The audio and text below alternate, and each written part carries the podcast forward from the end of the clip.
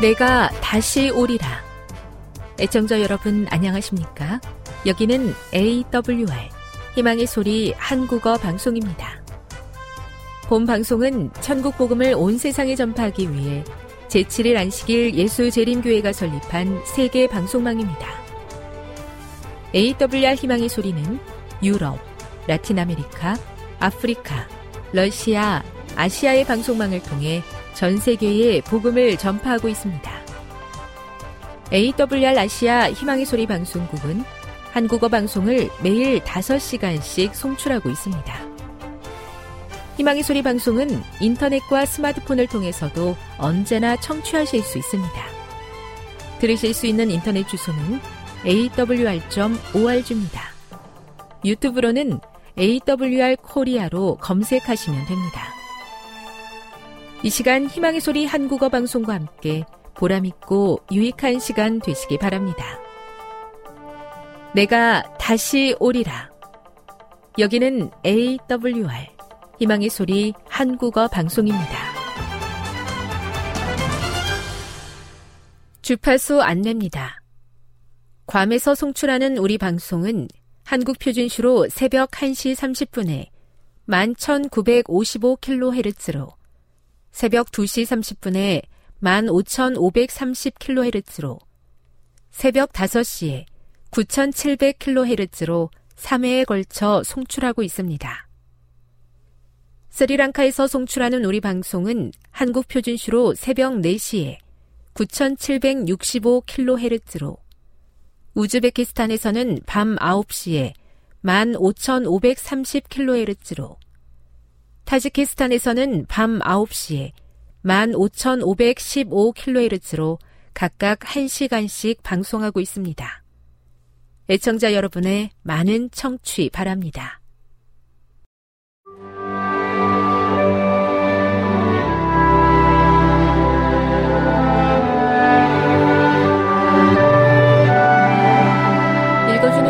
첫째 날, 7월 2일 일요일. 그리스도 안에서 선택되고 받아들여짐. 감사편지는 일반적으로 받은 선물이 어떤 것인지에 대한 설명이 포함된다.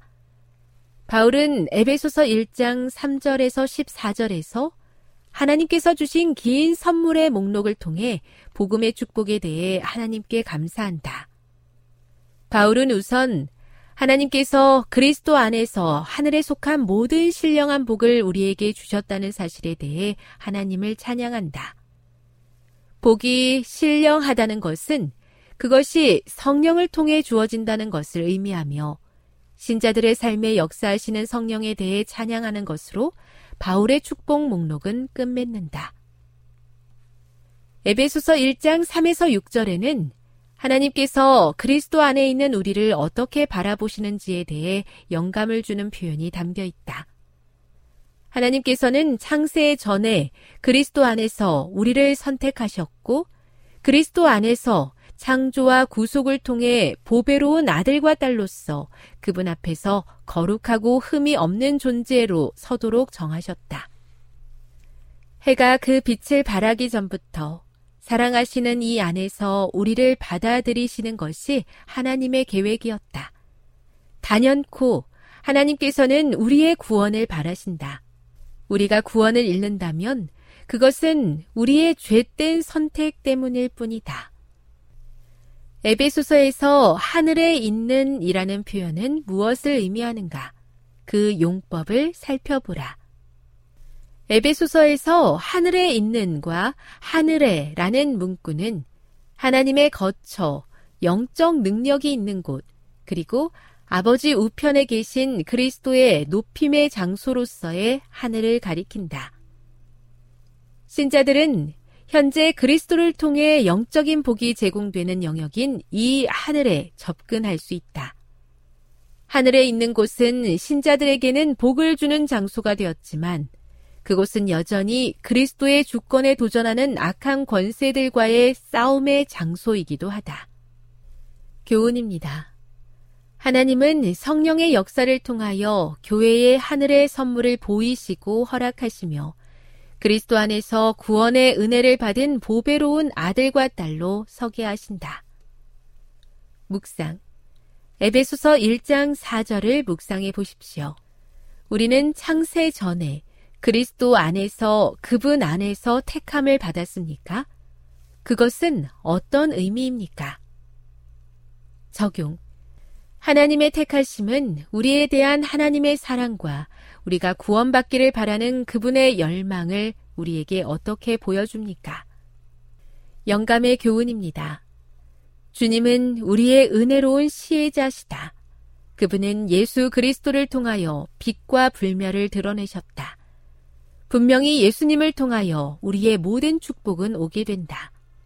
모든 음성이 분명하고 즐거운 노래로 예수님을 통하여 미래의 생애, 불멸의 생애가 우리에게 열려있고 모든 사람에게 이 큰 은혜를 받아들이도록 초청이 주어져 있다는 기쁜 소식을 선포하도록 하라.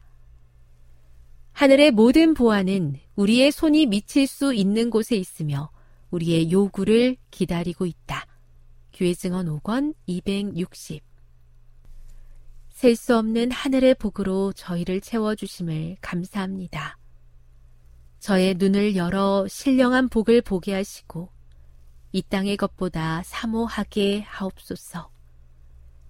귀한 특권을 저버리는 잘못된 선택에서 건져주셔서 주님 세워주신 거룩한 땅에 서게 하옵소서.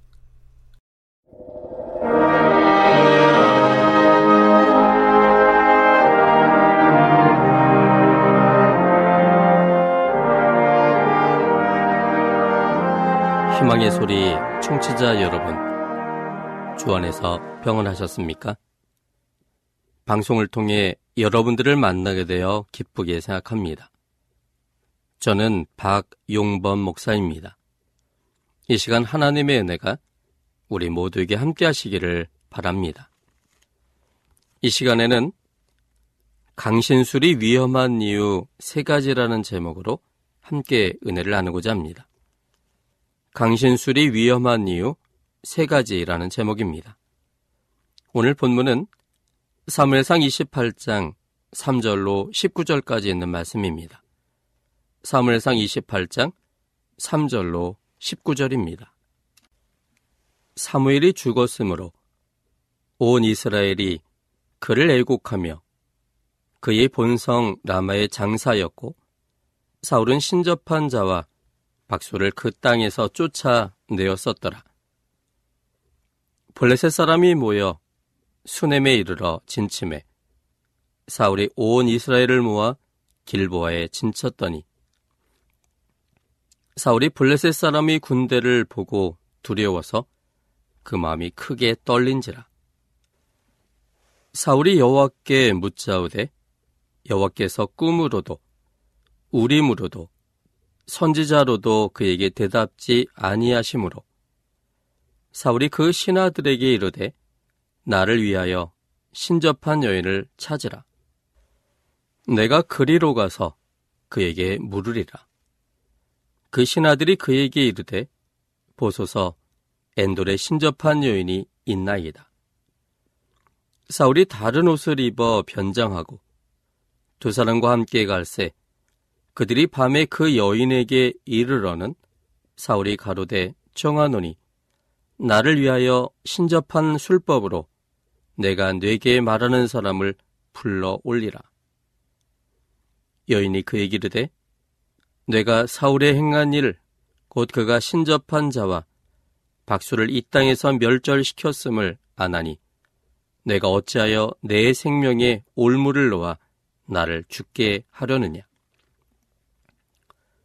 사울이 여호와로 그에게 맹세하여 가르되 여호와께서 사시거니와 내가 이 일로는 벌을 당치 아니하리라. 여인이 가로되 내가 누구를 내게로 불러 올리랴. 사울이 가로되 사무엘을 불러 올리라.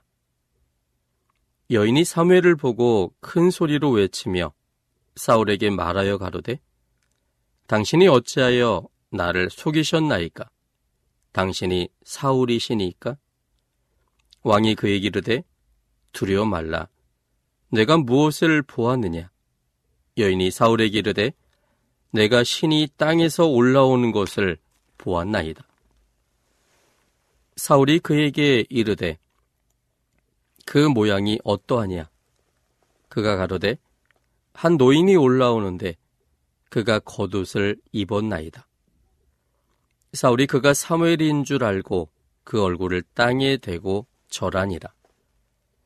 사무엘이 사울에게 이르되 내가 어찌하여 나를 불러올려서 나로 분욕케 하느냐? 사울이 대답하되 나는 심히 군급하니이다. 블레셋 사람은 나를 향하여 군대를 일으켰고 하나님은 나를 떠나서 다시는 선지자로도 꿈으로도 내게 대답지 아니하시기로 내가 행할 일을 배우려고 당신을 불러 올렸나이다. 사무엘이 가로되 여호와께서 너를 떠나 내 대적이 되셨거늘 내가 어찌하여 내게 묻느냐? 여호와께서 나로 말씀하신 대로 내게 행하사 나라를 내 손에서 떼어 내 이웃 다윗에게 주셨느니라. 내가 여호와의 목소리를 순종치 아니하고 그의 진노를 아말렉에게 쏟지 아니하였으므로 여호와께서 오늘날 이 일을 내게 행하셨고 여호와께서 이스라엘을 너와 함께 블레셋 사람의 손에 붙이시리니 내일 너와 내 아들들이 나와 함께 있으리라. 여호와께서 또 이스라엘 군대를 블레셋 사람의 손에 붙이시리라. 본문은 사울이 하나님을 떠나게 되는 결정적인 사건을 다루고 있습니다. 그것은 하나님을 더 이상 신뢰하지 않고 강신수를 신뢰한 것입니다. 그동안 사울은 하나님 중심으로 살지는 않았고 자신의 생각대로 살았지만 오늘 본문을 계기로 하나님을 완전히 떠나고 사단의 지배 속에 들어가는 모습을 보여주고 있습니다. 사울은 강신수를 처음부터 믿고자 했던 마음이 아예 없었습니다. 오히려 강신술에 대한 하나님의 말씀을 순종하여 강신술과 관련된 사람들을 죽이지는 않았지만 최소한 그들을 이스라엘 땅에서 쫓아내기는 했었습니다. 본문 중에 사무엘상 28장 3절에 보면 그 당시에 이 사울이 행한 일에 대하여 우리는 알 수 있습니다. 사무엘이 죽었으므로 온 이스라엘이 그를 애국하며 그의 본성 라마의 장사였고 사울은 신접한 자와 박수를 그 땅에서 쫓아내었었더라. 강신술에 대해 사울은 나름대로 단호한 원칙을 가지고 있었습니다. 그런데 그랬던 사울이 쫓아낸 신접한 여인을 찾아가고 그의 말을 신뢰하고 따랐습니다. 여기에 강신술의 위험 요소들이 있습니다. 평상시의 생각 속에서는 강신술을 경계하며 쫓아낼 수 있었는데 긴급시에는 평상시의 생각과 달리 강신술을 인정하고 따르게 할 수 있다는데 강신술의 위험이 있습니다. 하나님에 의해 이스라엘의 왕이 되었던 사울도 하나님과 반대편에 서 있는 강신술에 의해 그의 생각이 바뀌고 행동이 바뀌게 될 만큼 강신술은 기독교인들에게 큰 위험이 됩니다. 말세는 이 문제가 더욱더 심각하여 아주 모든 사람들에게 큰 영향력을 끼치는 일이 될 겁니다. 마태복음 24장 24절에 있는 말씀을 보겠습니다. 마태복음 24장 24절입니다. 예수님께서 이제 말세에 당할 여러 가지 일들을 말씀해 주셨는데 그 중에 한 가지가 마태복음 24장 24절에 기록되어 있습니다. 거짓 그리스도들과 거짓 선지자들이 일어나 큰 표적과 기사를 보이어 할 수만 있으면 택하신 자들도 미혹하게 하리라. 이 말씀 속에서 이제 예수님 재림 직전에 사단은 그의 모든 힘을 다 동원하여 할 수만 있다면 택하신 자들도 미혹하게 하기 위해서 여러 가지 표적과 기사들을 내보낸다는 사실을 말하고 있습니다. 거짓 그리스도들과 거짓 선지자들이 일어나서 큰 표적과 기사를 보여준다고 했습니다. 그것은 모든 사람들의 눈에는 사실처럼 보이기 때문에 미혹이 되는 것입니다. 그것은 인간의 힘이 아닌 거짓 영의 힘인 것입니다. 즉 강신술의 역사입니다. 요한계시록 13장에 있는 말씀입니다. 요한계시록 13장도 이제 이 세상의 거의 마지막이 될 때 사단이 이 세상 백성들을 어떻게 미혹하는지에 대한 구체적인 그 사례를 기록하고 있습니다. 요한계시록 13장 13절 14절입니다. 큰 이적을 행하되 심지어 사람들 앞에서 불이 하늘로부터 땅에 내려오게 하고 짐승 앞에서 받은 바 이적을 행함으로 땅에 거하는 자들을 미혹하며, 여기 사단은 심지어 사람들이 보는 앞에서 불이 하늘로부터 땅에 내려오게까지 한다고 했습니다. 불이 하늘에서 땅으로 내려올 때 사람들은 구약 성경에 있었던 갈멜산에서 보여줬던 하나님의 불을 생각하게 될 겁니다. 하나님께서 이 재물을 받으셨다는 증거인 불이 내려와 동물을 사르는 것처럼 말세에 사단도 똑같은 이적을 행하여 사람들 앞에 불이 하늘에서부터 땅으로 내려오게 하므로 이것이 하나님께서 간합하시며 하나님이 함께 하시는 역사처럼 보이게 한다는 사실입니다. 그러한 이적은 사람의 힘으로 되는 것이 아닙니다. 영의 능력으로 됩니다. 그런데 악한 영도 역시 이런 이적을 행할 수 있고 악한 영의 이적을 통해서 많은 사람들이 미혹당하게 될 것입니다. 또한 요한계시록 16장 13절 14절입니다. 또 내가 보매 개구리 같은 새 더러운 영이 용의 입과 짐승의 입과 거짓 선지자의 입에서 나오니 저희는 귀신의 영이라. 이적을 행하여 온 천하 임금들에게 가서 하나님 곧 전능하신 이의 큰 날에 전쟁을 하여 그들을 모으더라. 귀신의 영이 모든 사람들의 마음에 역사할 것입니다. 특별히 천하 임금들에게 이 큰 이적을 통해서 그들의 마음을 사로잡을 것입니다. 그래서 세상의 권세자들이 귀신의 영의 영향력으로 사단을 하나님처럼 생각하며 그의 편에 서게 될 것입니다. 그래서 전능하신 하나님과 맞서며 그래서 모든 세상의 사람들을 자기 편으로 만들어서 하나님과 맞서게 하는 일을 하게 될 것인데 그들이 사단에게 동조되는 가장 중요한 방법의 하나는 바로 이적을 보고서입니다. 영적의 에너지가 물리적 에너지를 지배합니다. 그래서 사단의 영에 사로잡힌 무당은 물리적 에너지인 중력을 벗어날 수 있기 때문에 그가 작두 위에서 맨발로 탈 수 있는 것입니다. 사람들의 눈에 그것은 매우 신비하게 보입니다. 매우 날카로운 작두에 사람이 그 위에 서 있어도 발이 베이지 않는 그 현상을 볼 때 사람들은 심히 신비롭고 두렵게 생각합니다.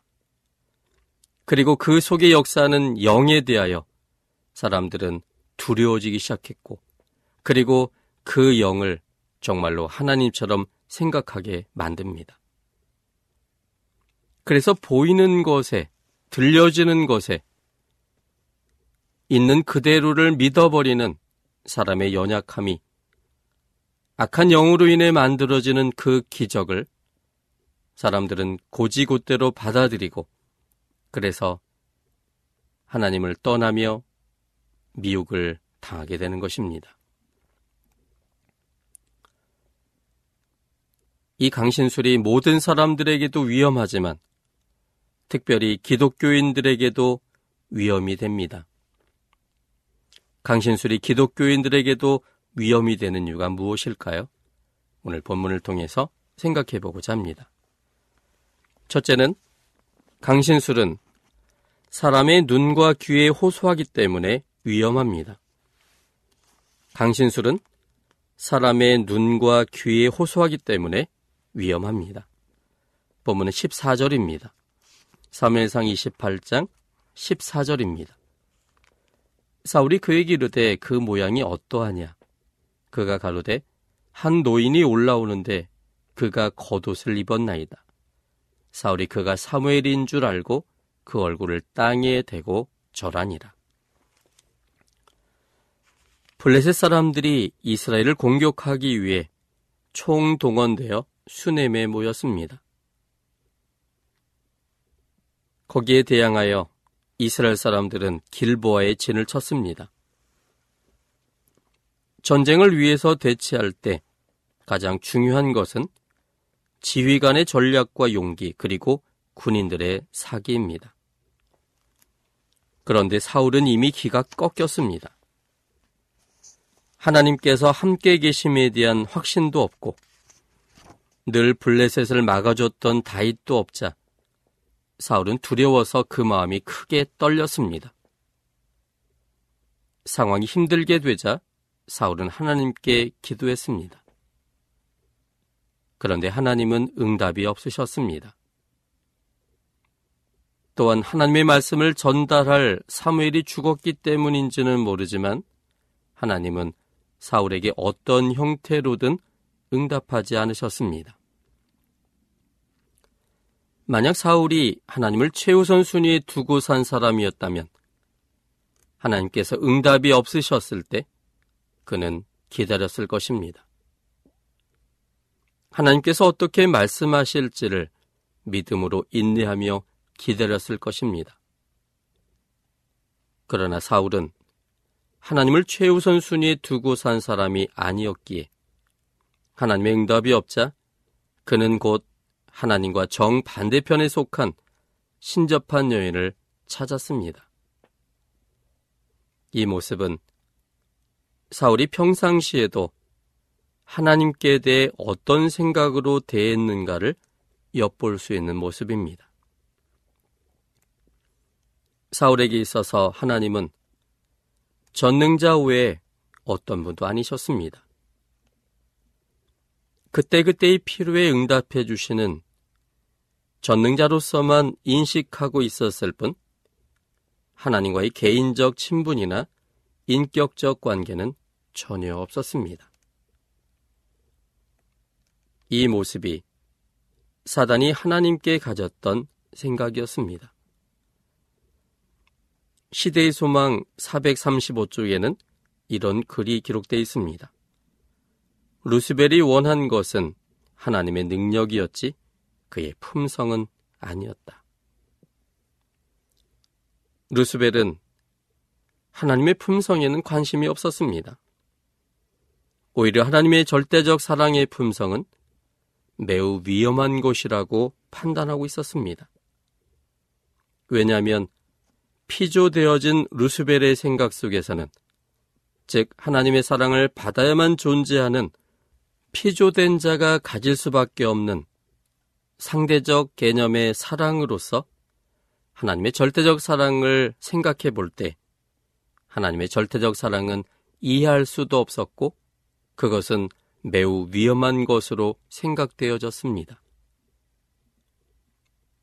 잘못한 사람에게는 벌을 주어서 정신을 차리게 하는 것이 맞다라고 하는 생각 속에는 잘못한 사람일수록 더 많은 은혜를 주고 싶은 하나님의 절대적 사랑은 모순덩어리였습니다. 그래서 하나님이 가진 절대적 사랑의 품성이 루스벨에게는 매력적이지 않았습니다. 자기가 가진 상대적 개념의 사랑이 오히려 더 합리적이고 이성적이라고 확신했습니다. 그러나 하나님의 전능하심은 그에게 매우 매력적인 것이 되었습니다. 하나님의 전능함이 그분의 품성의 결과임을 알지 못한 루스벨은 하나님의 품성은 받아들이고 싶지 않지만 하나님의 전능하심에 대해서는 자신도 갖기를 원했습니다. 이것은 사울이 가진 생각이었습니다. 사울은 하나님과 개인적으로 크게 교제한 경험도 없고 하나님이 자신의 창조주요, 구원자요, 자신의 주인처럼 생각되지도 않았습니다. 그러나 그의 생애 속에 위험과 어려움이 있을 때마다 그가 의지하고 싶은 전능자로서만 인식되어지고 있었을 뿐이었습니다. 하나님과의 절대적 사랑의 관계를 알지 못한 사울은 오직 전능하신 하나님으로서 그의 필요에 도움을 주시는 분으로서 인식하고 있다가 블레셋과의 전쟁이라는 엄청난 위험에 직면할 때 그는 전능하신 하나님께 기도했지만 하나님께서 응답하시지 않자 곧바로 주저없이 다른 전능자를 찾아간 것입니다. 그가 찾아간 사람은 엔돌에 사는 신접한, 즉 귀신의 지배를 받는 여인이었습니다. 그 여인에게 죽은 사람을 불러올리라고 말하자 그녀는 사울에 의해 죽을 수 있음을 두려워했습니다. 그러자 사울은 여호와로 그에게 맹세하여 가로되 여호와께서 사시거니와 내가 이 일로는 벌을 당하지 아니하리라 라고 말했습니다. 사울의 이 말이 그의 선택을 고정시킨 말이 되어버렸습니다. 여호와께서 살아계심을 알고 있음에도 불구하고 여호와 하나님과 반대편에 서는 일을 선택함으로 여호와 하나님을 완전히 떠났음을 선언한 것입니다. 여호와 하나님의 이름을 빌어 여호와 하나님과 반대편을 공적으로 인정하는 어이없는 선언이었습니다. 이 말 속에는 사울이 그동안 하나님을 어떤 분으로 인식하며 살아왔는지를 잘 보여주고 있습니다. 사울의 말에 힘입어 신접한 여인은 사울의 요청대로 죽은 사무엘을 끌어올렸습니다. 그 모양을 보자 그녀는 한 노인이 올라오는데 그가 겉옷을 입었다고 말했습니다. 사울은 그가 사무엘이라고 확신하여 그에게 절했습니다. 이 모습도 공식적으로 하나님을 떠났음을 보여주는 행동이었습니다. 출애굽기 20장 4절로 5절에는 10계명 가운데 두 번째 계명에 대해서 설명하고 있습니다. 출애굽기 20장 4절 5절에 있는 말씀입니다. 너를 위하여 새긴 우상을 만들지 말고 또 위로 하늘에 있는 것이나 아래로 땅에 있는 것이나 땅 아래 물속에 있는 것에 아무 형상이든지 만들지 말며 그것들에게 절하지 말며 그것들을 섬기지 말라. 나 여호와 너희 하나님은 질투하는 하나님인즉 나를 미워하는 자의 죄를 갚되 아비로부터 아들에게로 3, 4대까지 이르게 하거니와. 생명 없는 우상들은 생명을 주지 못하는 존재들이므로 그것을 새기거나 만들지 말고 또 그것들에 대하여 절하지 말도록 공경하지 말도록 하나님께서 우리들에게 부탁하셨습니다.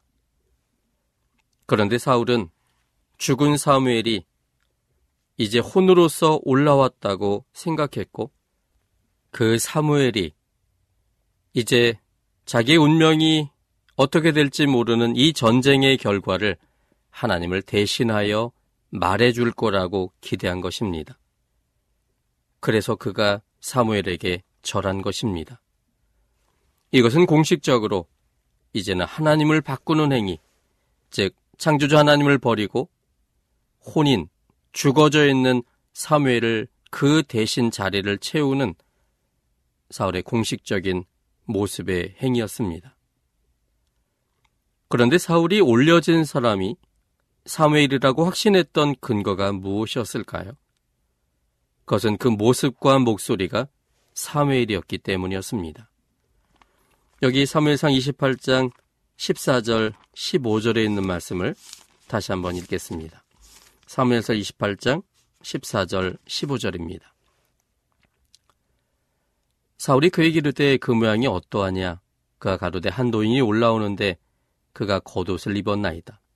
사울이 그가 사무엘인 줄 알고 그 얼굴을 땅에 대고 절하니라. 사무엘이 사울에게 이르되 내가 어찌하여 나를 불러올려서 나로 분욕케 하느냐? 사울이 대답하되 나는 심히 군구판이이다.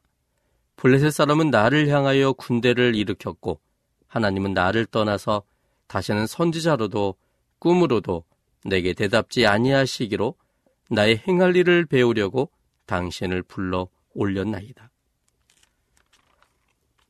들려진 그 사람의 목소리는 살아있을 때의 사무엘의 그 정확한 목소리였습니다.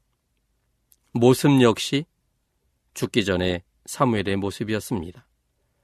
그러므로 모습과 목소리가 똑같자 그는 정말로 죽었던 사무엘이 올라왔다고 확신한 것입니다. 사람들의 믿음은 어디에서 올까요? 성경은 믿음을 바라는 것들의 실상이요 보지 못하는 것들의 증거이며 또한 믿음은 그리스도의 말씀을 들음에서 나며라고 기록하여 보지 못하는 일이라도 믿고 이해되지 않아도 예수의 말씀을 들어서 믿게 된다고 설명하고 있지만 현실의 삶에서의 믿음은 내가 보고 듣고 만지고 느끼는 데서 옵니다. 사람들이 신뢰하는 것은 과학을 근거로 하고 있습니다. 내가 실제로 본 것, 직접 들은 것, 정말로 만져본 것, 직접 느껴본 것은 사람들은 확실히 믿습니다. 그래서 마술이 인기가 있는 것입니다. 비록 속임수이지만 눈으로 볼 때는 진짜처럼 보이기 때문에 흥미를 갖는 것입니다. 사람들은 눈으로 보고 귀로 듣는 것을 사실로 믿기 때문에 강신술은 사람들을 미혹할 수 있습니다. 강신술로 인해 올려진 것은 실제 사무엘은 아니지만 생전의 사무엘과 똑같은 모습이었고 생전의 사무엘의 목소리이며 사무엘의 말투였습니다. 그렇다면 사무엘의 모습과 사무엘의 목소리를 낸 그 존재는 과연 누구일까요? 실제의 사무엘은 절대 아닙니다. 왜냐하면 이 성경에 보면 죽은 자는 아무것도 알지 못하기 때문입니다. 전도서 9장 5절 6절에 있는 말씀입니다. 무릇 산 자는 죽을 줄을 알되 죽은 자는 아무것도 모르며 다시는 상도받지 못하는 것은 그 이름이 잊어버린 바 됨이라. 그 사랑함과 미워함과 시기함이 없어진 지 오래니 해 아래서 행하는 모든 일에 저희가 다시는 영영이 분복이 없느니라. 죽은 자는 아무것도 모릅니다. 또 시편 146편 4절에 있는 말씀입니다. 시편 146편 4절입니다. 그 호흡이 끊어지면 흙으로 돌아가서 당일에 그 도모가 소멸하리로다. 죽으면 생각과 시도가 모두가 소멸돼 버립니다. 그렇다면 실제 사무엘이 올라온 것이 아니라면 누구일까요? 그것은 3분의 1의 악한 천사들입니다. 천사들은 사람보다 능력이 있고 재능이 있어서 사람들의 모습 그대로 재현할 수 있고 사람들의 목소리를 그대로 재현할 수 있습니다. 아무리 모습이 똑같고 목소리가 같다 할지라도 죽은 자가 말하는 것이라면 거짓이라고 말할 수 있어야 합니다. 우리의 눈에 보이는 것과 들려지는 것은 정말 확실하다고 생각되어지지만 그것이 하나님 말씀에 맞지 아니하면 그것은 틀린 것입니다. 이사야 8장입니다. 이사야 8장 19절 그리고 20절에 있는 말씀입니다. 혹이 너에게 고하기를 지절거리며 속살거리는 신접한 자와 마술사에게 물으라 하거든 백성이 자기 하나님께 구할 것이 아니냐. 산자를 위하여 죽은 자에게 구하겠느냐 하라. 마땅히 율법과 증거의 말씀을 조칠지니 그들의 말하는 바가 이 말씀에 맞지 아니하면 그들이 정령이 아침빛을 보지 못하고. 강신술은 매우 매력적입니다. 우리 눈에 보여지고 들려지기 때문에 똑같은 사람이 죽기 전의 모습으로 말하기 때문입니다. 그러나 아무리 그렇다 할지라도 틀릴 수 없는 하나님의 말씀을 신뢰하셔야 합니다. 말씀에 맞지 않는 것이라면 그것은 틀린 것입니다. 사단의 미혹에서 벗어날 수 있는 유일한 길은 하나님의 말씀을 확신하는 것입니다. 지금 여러분께서는 AWR 희망의 소리 한국어 방송을 듣고 계십니다.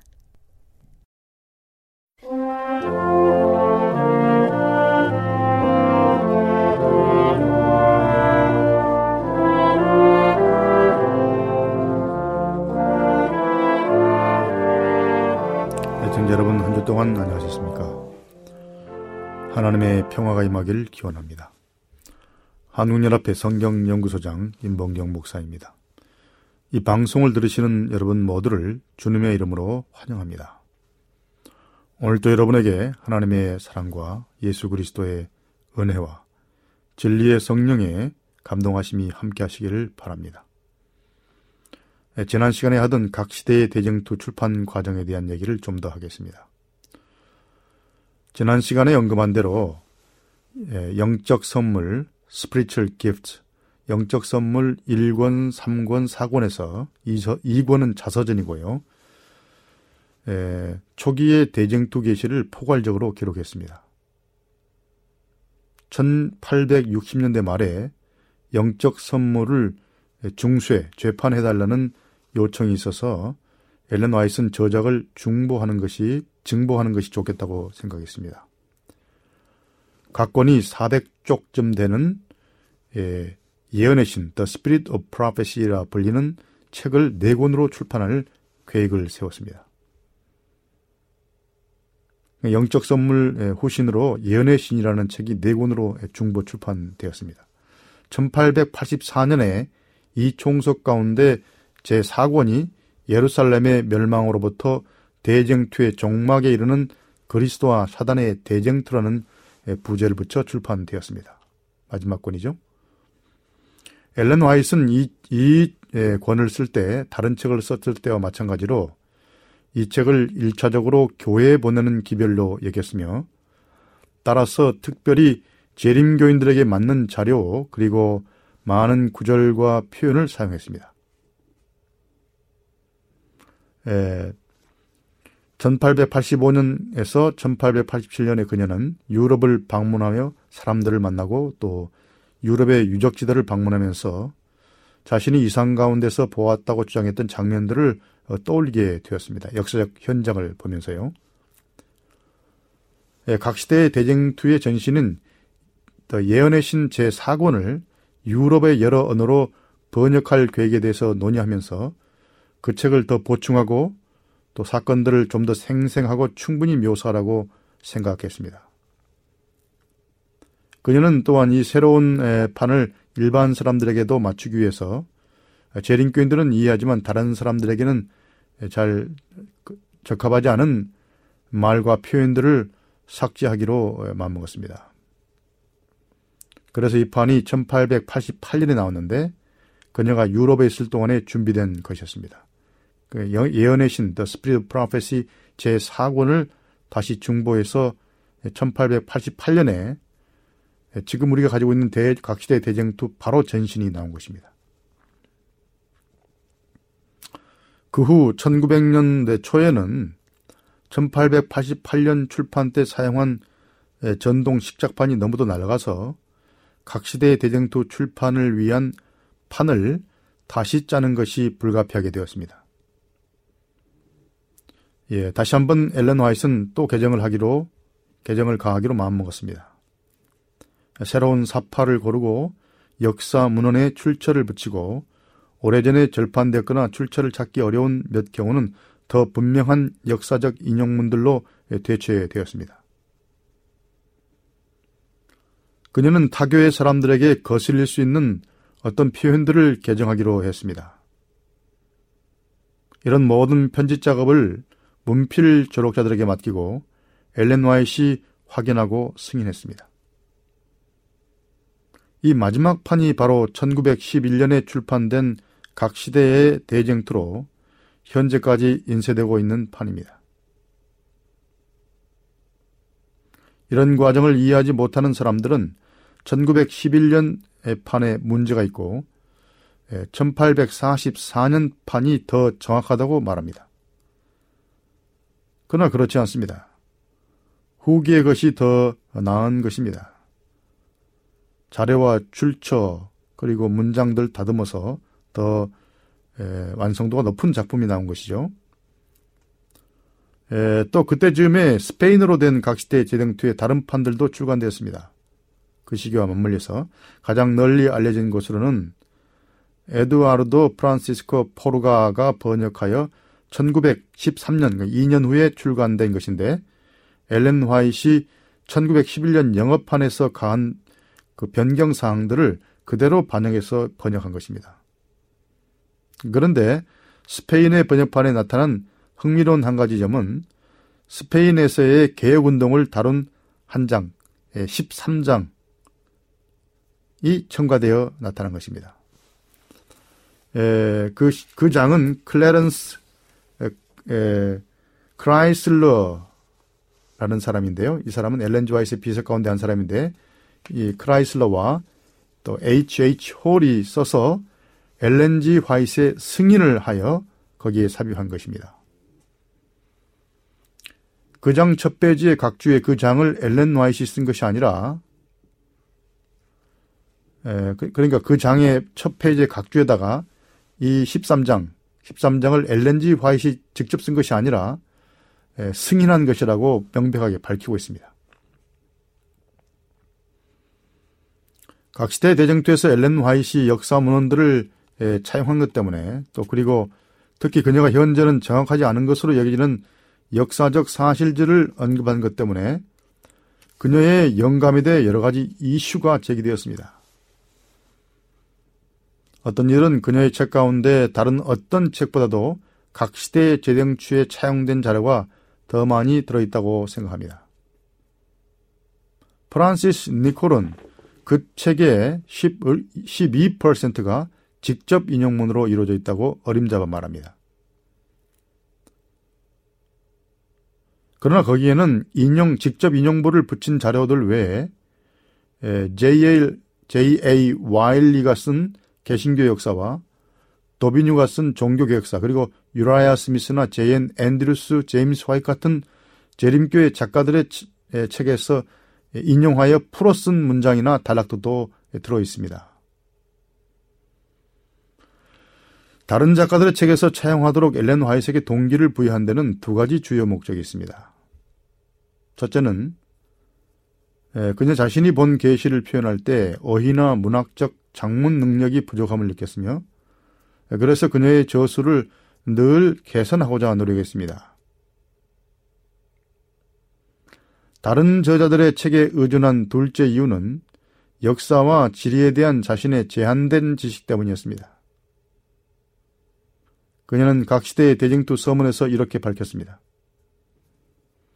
과거에 있어서 종교개혁의 발전에 따라 생긴 큰 사건들은 오늘날 개신교계에서 일반적으로 잘 알고 있는 사실이며 그것들은 누구든지 부정할 수 없는 것들이다. 나는 그러한 역사를 본서에 해당되는 범위 안에서 간략하게 소개하였다. 즉 사실의 기술을 이해하기에 적당하리만큼 또한 필요할 만큼만 간결하게 취급하였다. 어떤 역사가 주제의 총괄적 견해를 간단하게 나타나게 하여 사건들을 잘 분류했거나 편의상 세부 사항들을 요약했을 경우에는 그 역사가의 말들을 인용하였다. 그러나 그것을 인용한 것은 그 저자를 권위자로 소개하는 것이 목적이 아니고 다만 그가 주장하는 바가 쓰려는 주제를 설명하는 일을 쉽고 설득력 있게 해 주었기 때문이다. 그러므로 어떤 경우에는 그 역사가의 말에 대한 구체적인 출처를 밝히지 않았다. 또한 우리 시대의 종교개혁 사업을 추진하고 있는 사람들의 경험과 견해를 기술함에 있어서도 그들이 출판한 저서에 대하여 그와 비슷한 방법을 사용하였다라고 분명히 밝혔습니다. 그러니까 그녀는 대쟁투 총서 서문에서 각시대 대쟁투 서문에서 자신이 어떻게 역사 자료들을 인용하고 차용했는지를 투명하게 밝혔습니다. 그리고 왜 그 자료의 출처를 또 쓰지 않았는지도 밝혔습니다. 이건 비양심적으로 몰래 표절한 것이 아니었습니다. 그가 사용한 방식은 이미 그 당시에 법적으로 입증된 것이라고 앞에서 말씀드렸습니다. 또한 이렇게 그의 책 서문에 명백하게 의도를 밝혔기 때문에 비양심적인 행위가 아닌 것입니다. 각 시대의 대쟁투에서 엘렌 화이트는 하나님과 사탄의 우주적 대쟁투가 성경후 시대와 교회 역사를 거치면서 어떻게 전개되어 우리 시대에도 그 대쟁투가 어떤 식으로 이어지고 있는지를 분명하게 이해하도록 독자의 마음을 어떻게 준비시키는지를 제시했습니다. 이런 사건들은 성경에 예언되어 있으며 그리스도의 재림으로 결말을 이룰 것입니다. 각 시대의 대쟁투의 마지막 장들을 보면 그녀는 재림교회의 신앙을 예언적인 역사의 흐름 안에 두고 있습니다. 이 책에서 두 가지 주요한 신학적 주제가 부각되고 있습니다. 첫째는 하나님의 사랑입니다. 시대의 소망이나 정로의 계단 같은 그녀의 여러 책은 인류를 위한 하나님의 사랑, 그리고 죄로부터 인류를 구속하시기 위해 할 수 있는 모든 일을 자원하여 하시는 그분의 뜻을 역설하고 있습니다. 이런 주제는 각 시대의 대쟁투에 여실히 나타나고 있습니다. 대쟁투 총서의 첫 책 부조와 선지자의 첫 줄에 나타나는 하나님은 사랑이시라라는 구절은 마지막 책인 각 시대의 대쟁투의 마지막 줄에도 나타납니다. 그러니까 대쟁투 총서는 하나님은 사랑이시라는 말로 시작하여 하나님은 사랑이시라는 말로 끝마치는 것이죠. 그러므로 이 총서의 거시적인 목적은 이 우주적 대쟁투의 주요한 이슈가 과연 하나님이 사랑의 하나님인지를 확증하는 데 있다는 것을 암시하는 것입니다. 각 시대의 대쟁투에 따르면 사탄은 자기의 성격적 특성을 인류의 창조주시며 은인이신 하나님의 탓으로 돌리면서 그분을 복수와 공포의 신으로 제시하고자 분투 노력해 왔지만 하나님은 당신의 사랑과 자비의 품성을 드러내고자 노력하셨습니다. 둘째, 주의 주요 주제는 성경에 대한 신실성입니다. 각 시대의 대쟁투의 전반부는 예루살렘의 멸망에서 윌리엄 밀러 시대에 이르는 기독교 역사를 괴갈적으로 기술하고 있습니다. 엘렌 화이트는 초기 기독교인들, 왈덴스 곧 발도파 사람들, 존 위클립, 후스와 제롬, 마르틴 루터 등의 삶을 둘러싸고 우주적 대쟁투가 어떻게 일어난지를 심도 깊게 묘사하고 있습니다.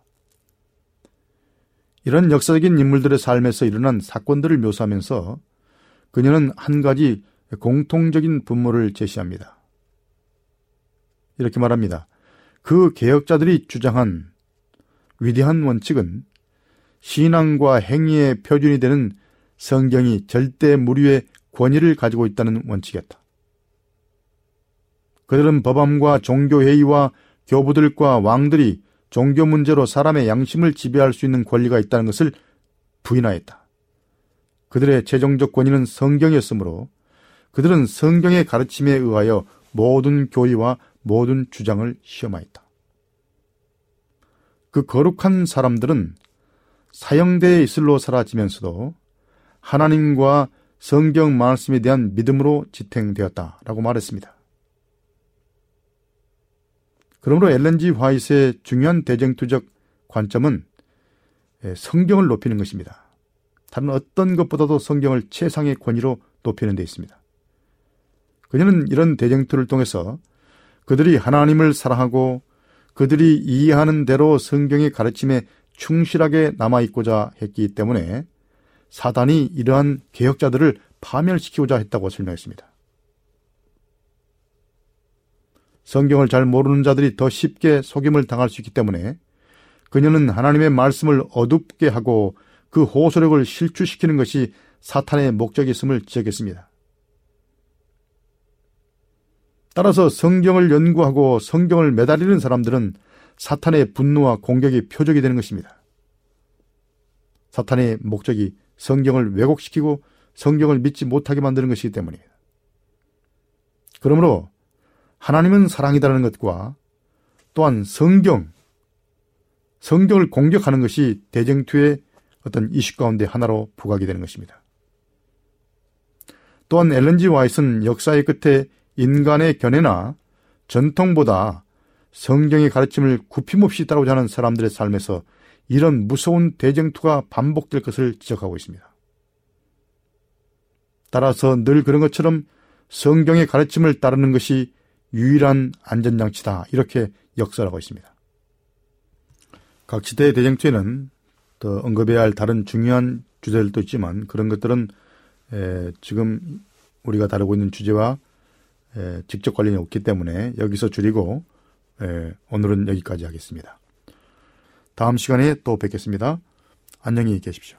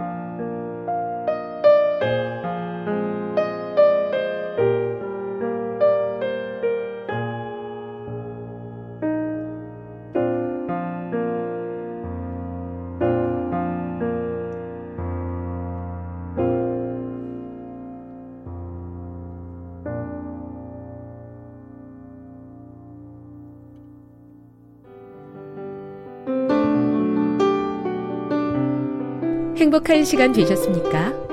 지금까지 여러분께서는 AWR 희망의 소리 한국어 방송을 청취하셨습니다. 방송을 청취하시고 문의를 원하시는 분은 우편번호 02461 대한민국 서울시 동대문구 이문로 1길 10 희망의 소리 방송부 앞으로 편지나 엽서를 보내주시거나 지역번호 02-3299-5296-8번으로 전화주시기 바랍니다.